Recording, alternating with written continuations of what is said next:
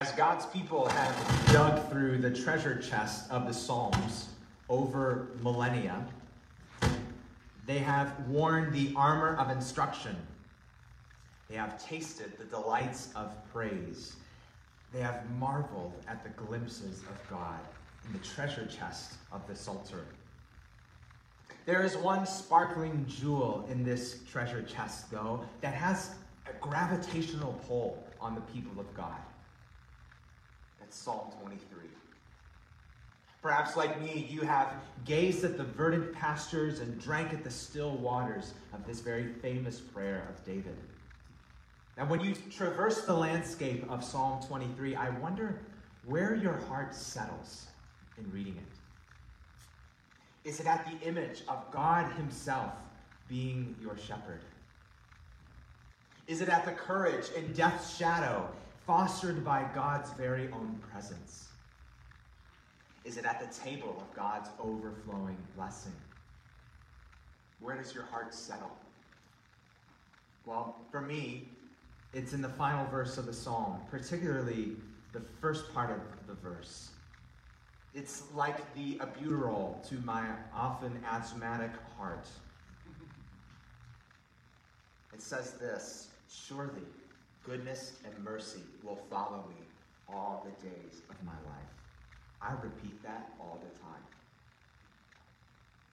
If Psalm 23 is the crown jewel of the treasure chest, then Ezra 8 is like the random pen cap in the junk drawer. It is not beautiful, it is ordinary. But examine Ezra 8 a little more closely, and you will discover that this very ordinary and almost obscure chapter bears the same beauty as Psalm 23. There's a phrase that repeats in this chapter. It like keeps the rhythm of this chapter like a metronome.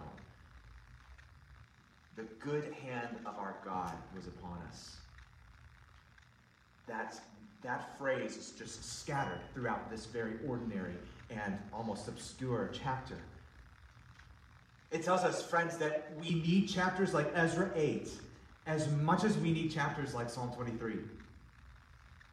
Because we can quote Psalm 23 up and down, but its comfort will dry up if we can't see it displayed in real life.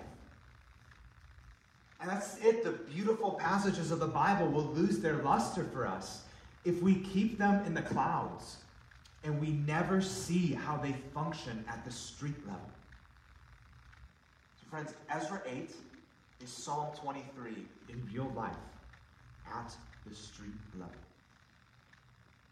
So I pray today that through Ezra 8, God helps us treat his goodness as more than a concept to quote, but as a reality to live by. Here's what I think is the main point of the chapter.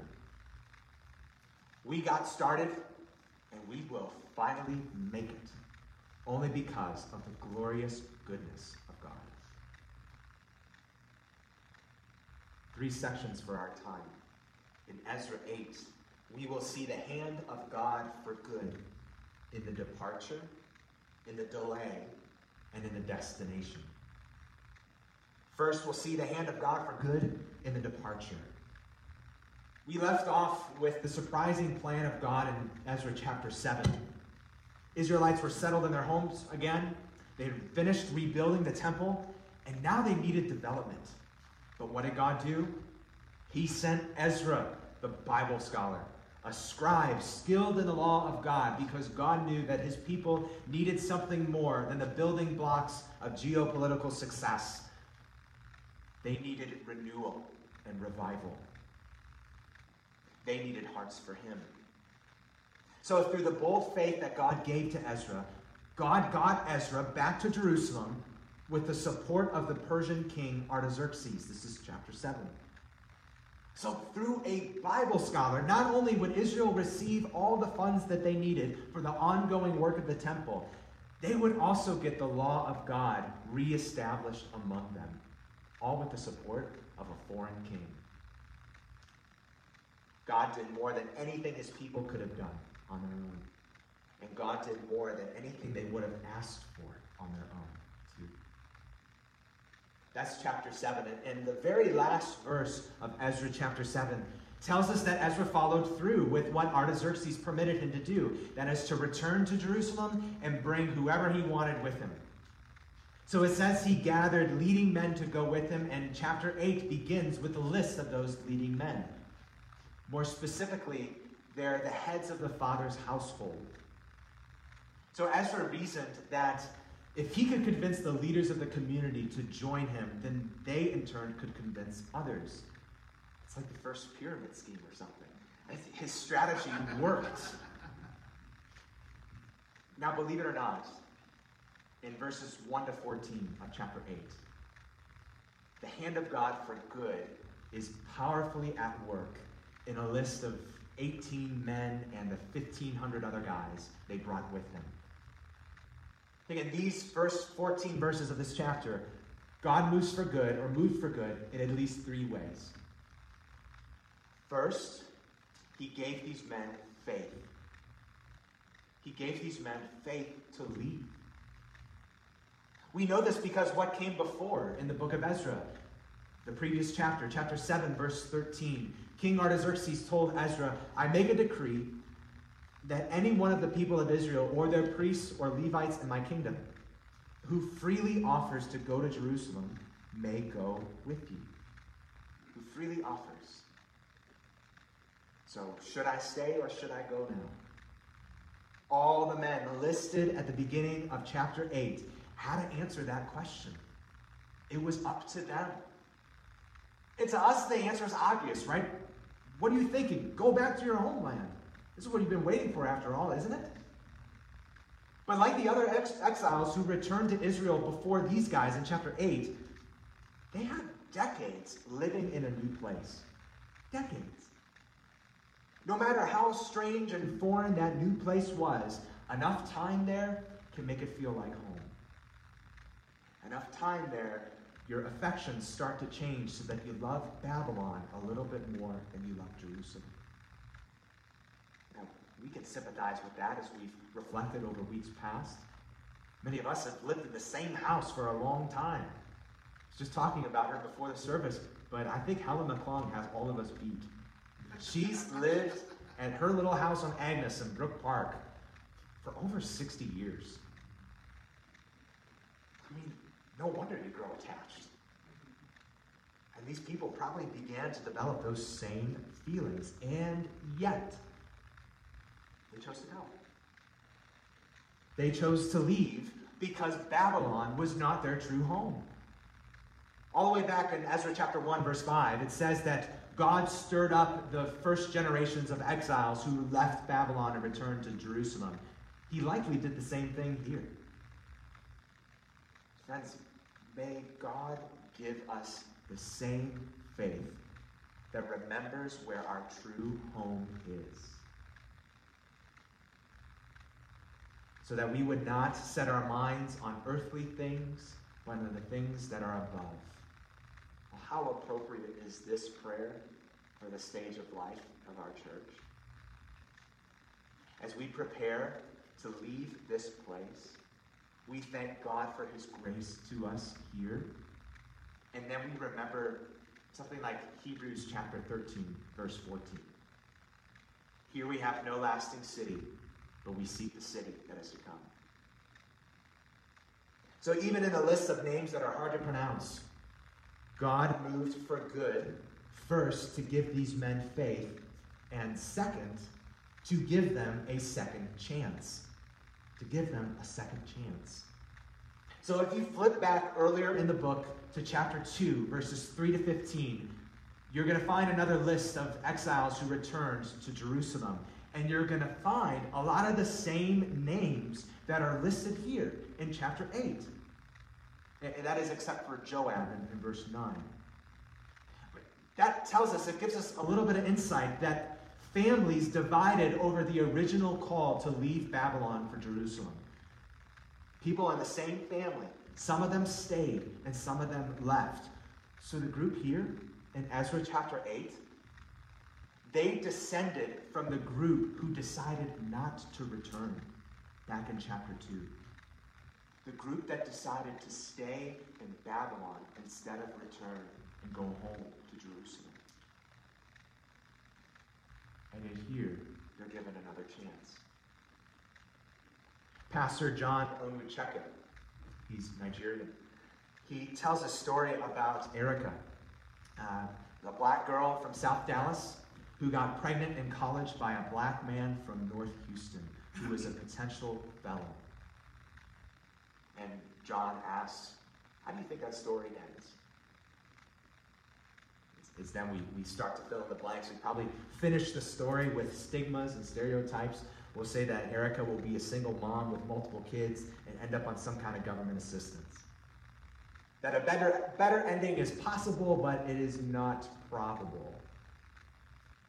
Well, Erica heard the gospel at a gospel At a college retreat, and she she'd heard about Jesus before, but she always thought that God was out of reach for people like her.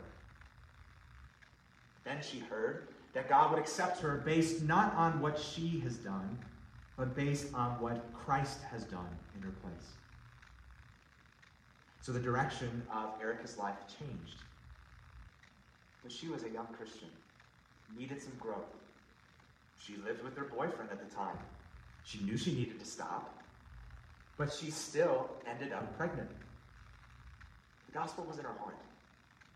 And with the gospel in her heart Already, Erica had the assurance of God's grace, which allowed her not to renounce hope.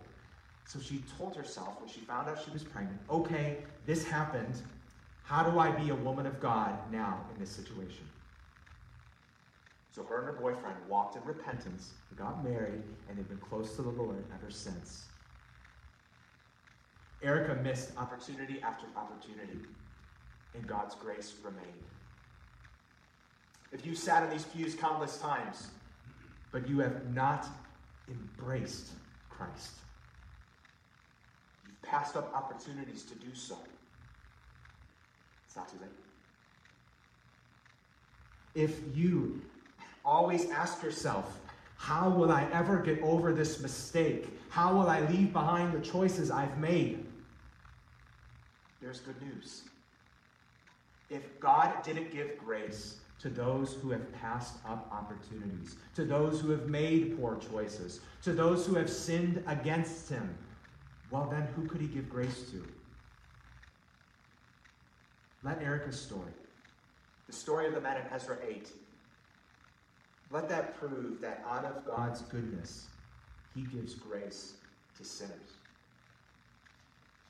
So, to those far from God, let the kindness, patience, and goodness of God lead you back to Him. So, in the departure, There's one more way God moved in goodness for these people. He gave them faith. He, what was our second point? He gave them a second chance. taking notes, thank you. And he preserved his people and prepared for Christ. That's the third way. Preserved his people and prepared for Christ. All right, we're going to get into some details. here. Look at chapter 8, verse 2. The first two returnees, Ezra named, Named, they come from two lines of priests that descended from Aaron. Uh, as the kids would say, the OG high priest. Phinehas was Aaron's grandson. And Ithamar was one of Aaron's sons. Now, after the priestly descendants, Ezra then names a figure that descends from David. So what's he doing? Now, we just skimmed at this, at this random group of men, that wouldn't even fill a single section of Brown Stadium we wouldn't see how God moved in mighty ways in this list. So here in the priestly Figures, God preserved the worship of his name. More than that, though, this small group of men, through it, he preserved the promise of the Messiah, the one who would come through the line of David and be the ultimate grace to sinners by giving his life as a ransom for them. So that's God's good hand in the departure. Now, let's look at the hand of God for good in the delay. This year, the exterior illumination. as Clark Griswold would put it, of my house for the Christmas season. It involved no falls from ladders, no stapled thumbs, and no punching Santa Clauses. My father in law helped me. Besides an extra pair of hands, he provided sage advice. Now, admittedly, it was more common sense than sage advice.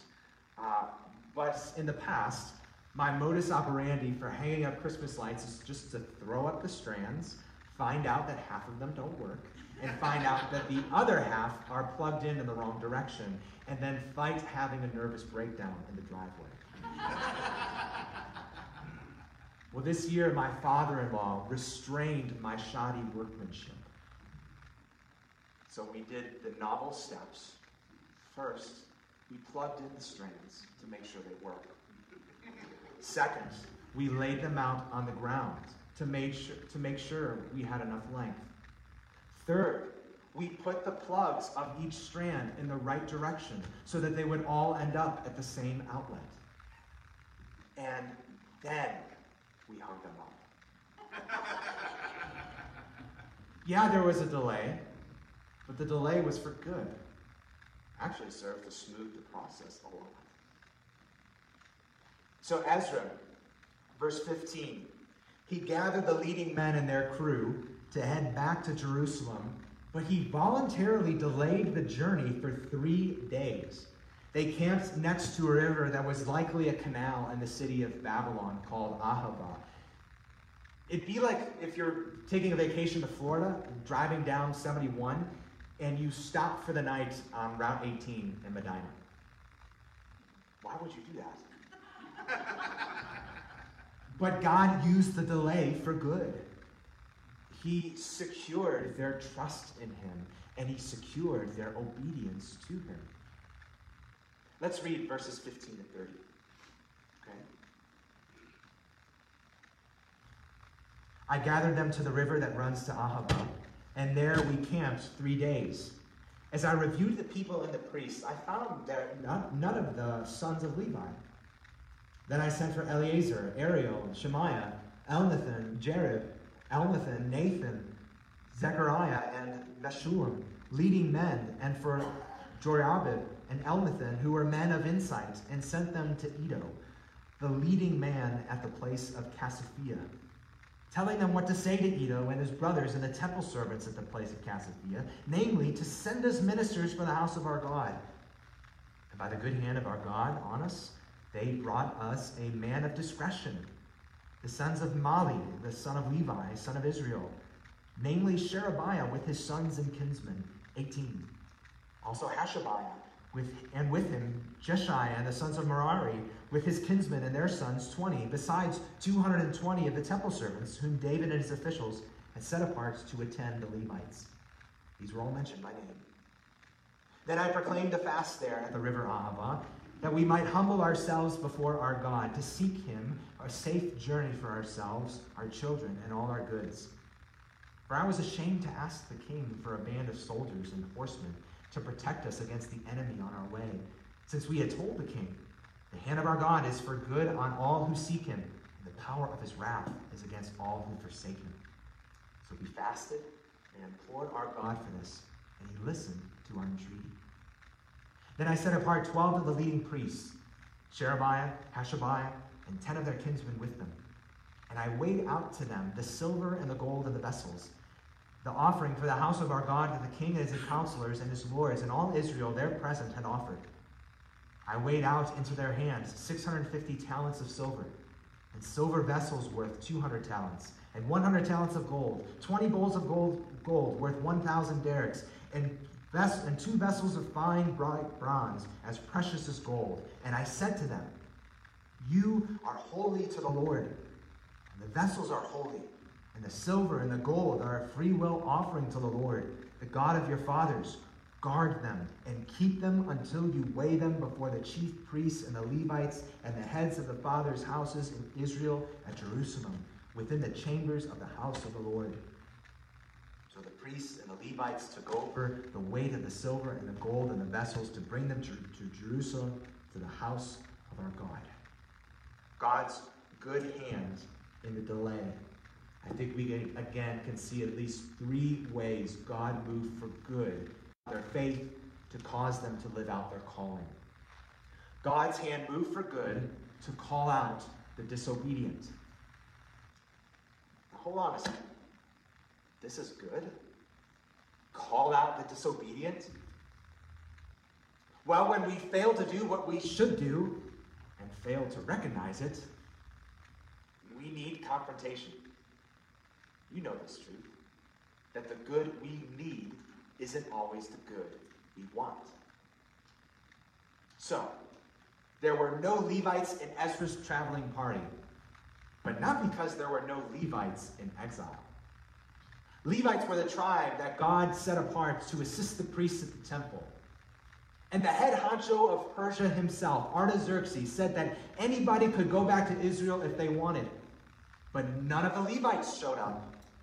Apparently, they preferred life in Babylon and life in exile to the place that God had called them to go. You would have questions for somebody who identifies as a physical trainer, but when you saw their car, you saw that it was filled with bags from Burger King. Christians have the identities of being followers of Christ, ambassadors for Christ. children of God, priests to the kingdom of God, But I bet people have questions for us. based on our patterns and our attitudes. Just as physical trainers and Christians can live contrary to their identity. So the Levites did here.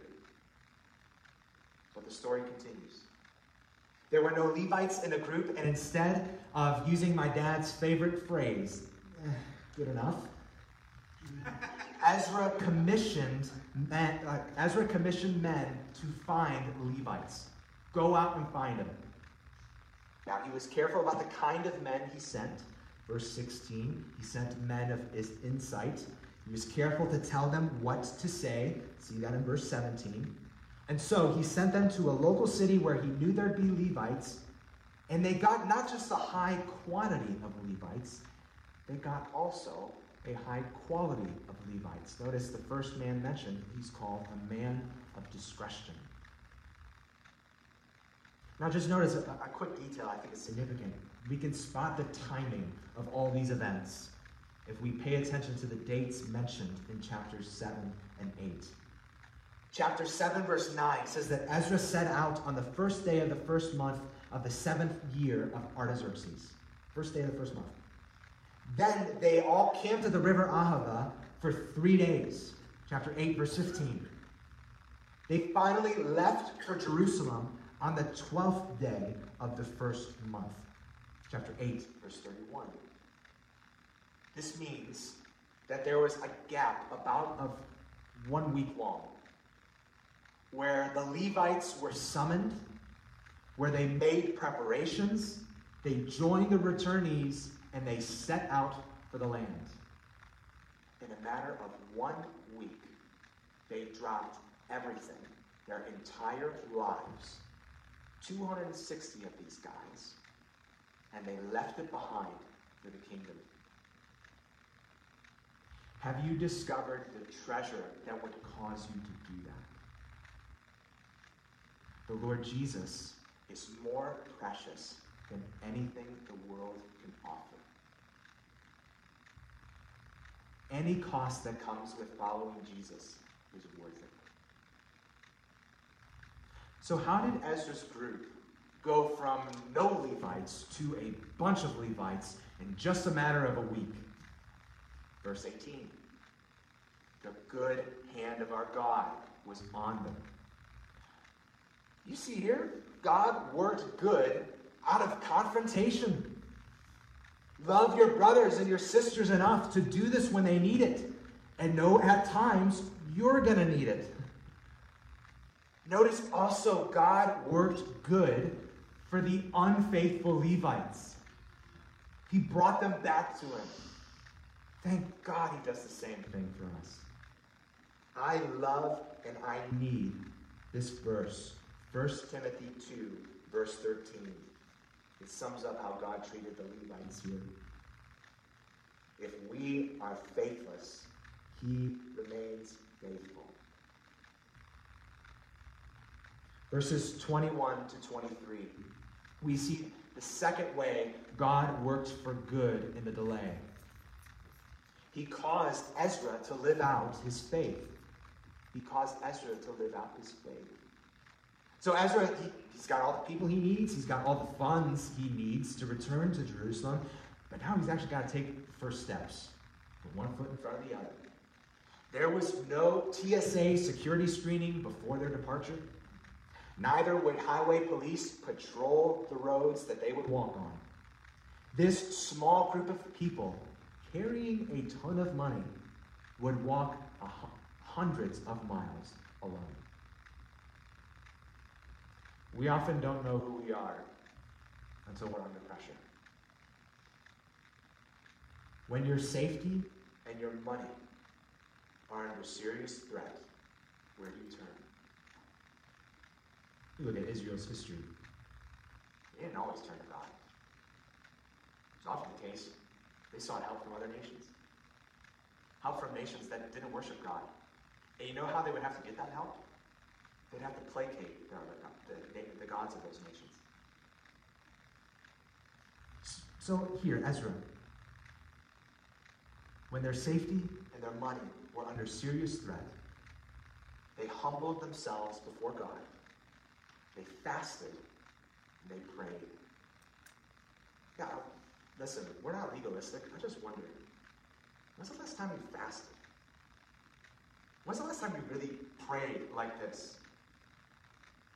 Wow, I just, do we love food that much that, that we can't even skip a meal to seek the Lord?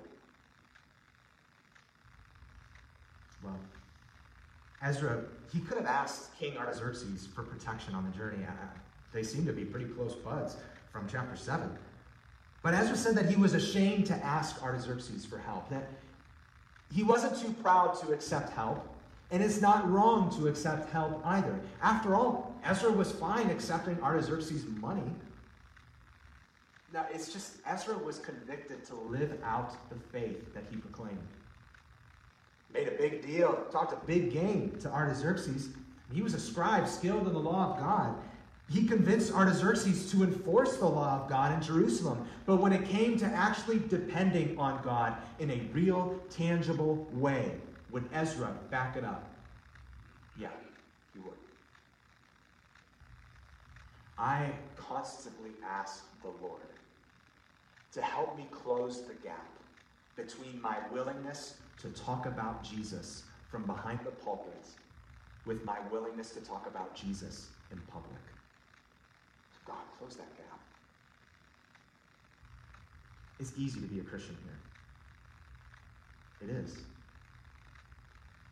Ezra's example reminds us that we can't be Christians just at church. We have to be Christians in the world.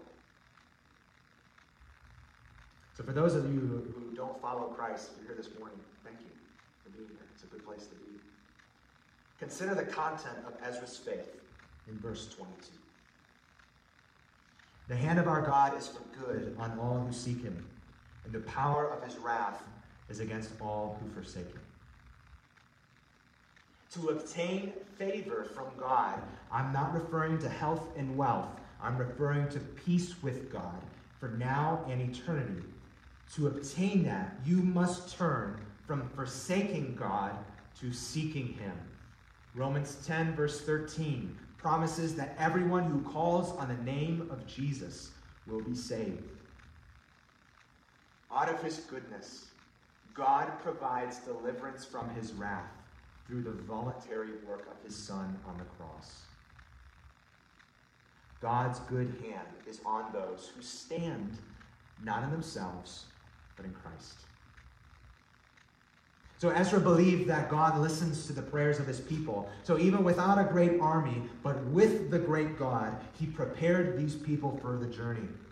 So here we see the third way God moves for good in the departure he caused them to live out their calling. Ezra set apart priests uh, to guard the money, guard the loot. These men may not have been the warriors of the society, but they should have been the most trustworthy. Since they had had different kinds of coins and precious metals, the most effective way to count it was not to count it, but to weigh it. Because if you counted it, then a crafty thief could just shave some metal off of some coins and you wouldn't be able to tell. Now, that's just a detail note. Notice the names of some of the priests Ezra set apart in verse 24. Notice those names. Have, have we seen any of those names before? Those two guys? Look back at verses 18 and 19. Those names pop up again. So it tells us some of these men entrusted to guard the loot of money were among the cowards who loved Babylon too much to leave. And now they would carry a massive amount of money across a strange and dangerous desert. Ezra is either a fool for choosing these men, or God redeems the unfaithful and makes them faithful. I choose the latter. God is in the business of redemption and transformation. Remember how we did the same for the apostles. You see, in a span of a few short chapters, Peter went from denying Jesus to being arrested because he talked about Jesus too much.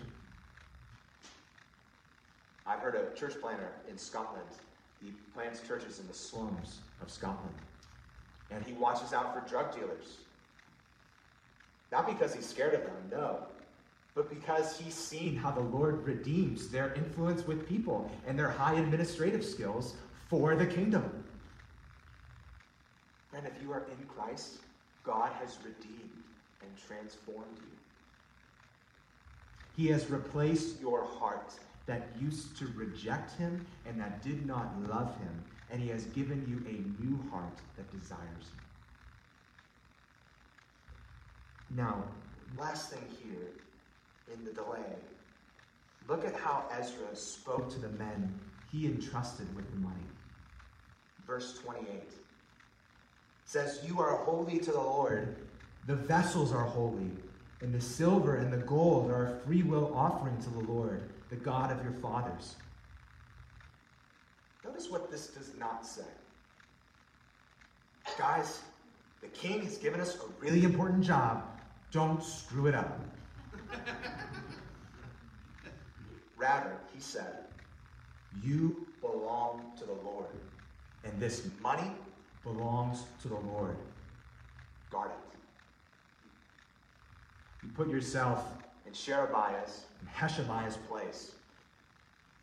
You used to live in the opposite way you were supposed to live, but God brought you back to Himself anyway.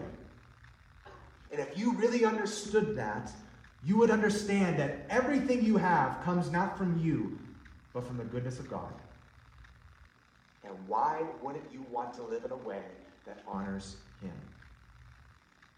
It reminds me of Paul's appeals to the Corinthians that we covered just a couple months ago. You are not your own, for you were bought with a price. Therefore, glorify God in your body. Friends, God acted in goodness in every part of Ezra chapter 8. In the departure, in the delay, and finally in the destination. Read along with me verses 31 to 36 says, Then we departed from the river Ahava on the twelfth day of the first month to go to Jerusalem. The hand of our God was on us, and he delivered us from the hand of the enemy and from ambushes by the way. We came to Jerusalem, and there we remained three days. On the fourth day, within the house of our God, the silver and the gold and the vessels were weighed into the hands of Meremoth, the priest, and Uriah, and with him Eleazar, the son of Phinehas, and with them were the Levites, Jozabad, the son of Yeshua, and Noadiah, the son of Binnui. The whole was counted and weighed, and the weight of everything was recorded.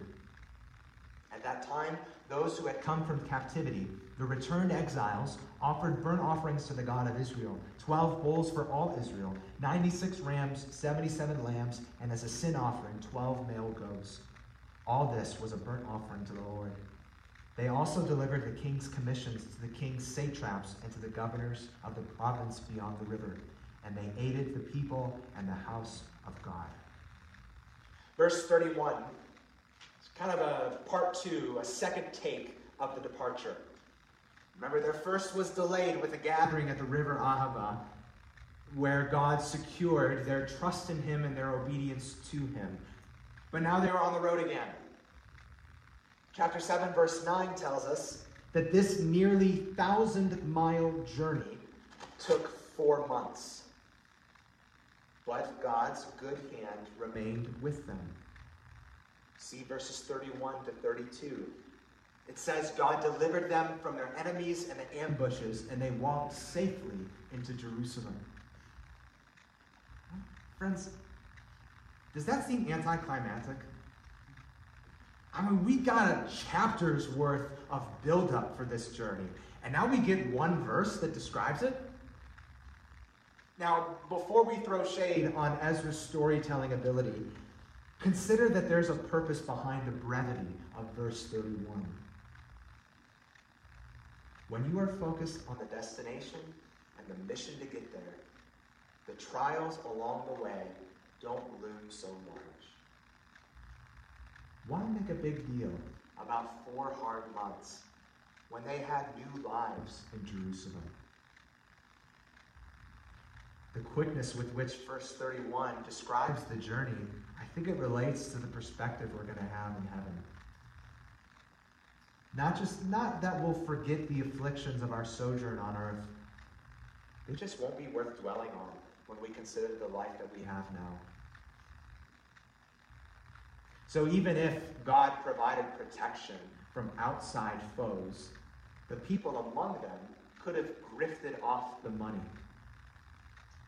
But verse 34 tells us what happened at the end of their journey. Says the whole was counted and weighed, and the weight of everything was recorded. everything was there. At the end of the journey, They did their job. You know, the only faith, the only way we will have faith in Christ at the end of our journey is if God's good hand is upon us. It's the only way. We'll need to walk not with the goal to prove ourselves, but with the goal to Please, please the one who has already saved us.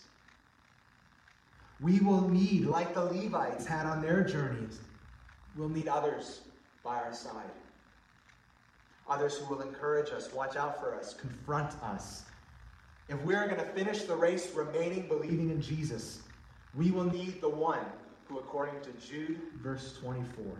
is able to keep you from stumbling and to present you blameless before the presence of his glory with great joy.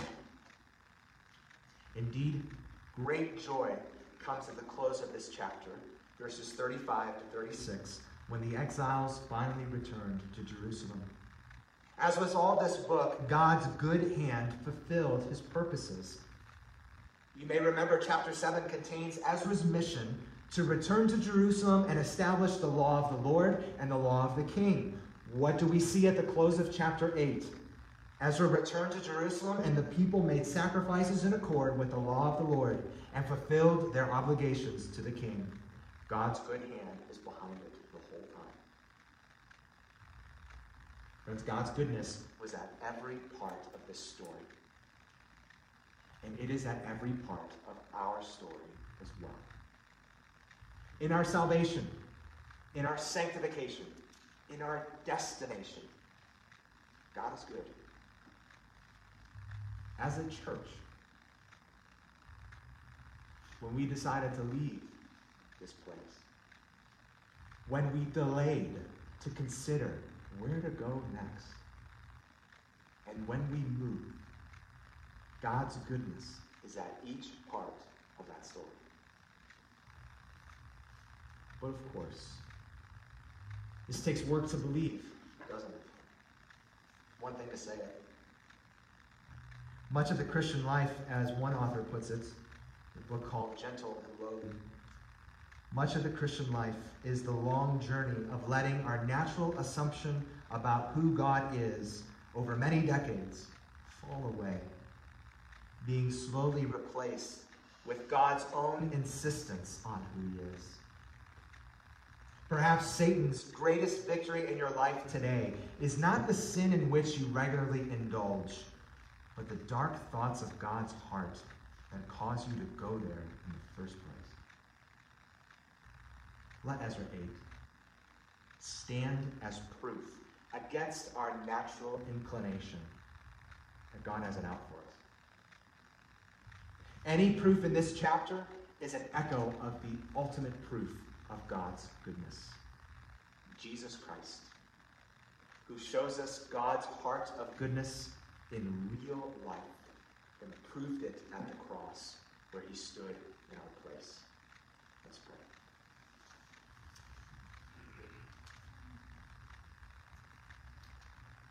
Oh, good Father, thank you for your goodness to us that follows us every Single day, all of our salvation, from beginning to end, from eternity eternity past to eternity future, we owe to you and your goodness. God, help us to see. Help us to trust you. That we are safe being completely Dependent, even if we are completely vulnerable and a threat in the world, if we belong to you. Goodness and mercy will follow us every single day. Thank you. in Jesus' name.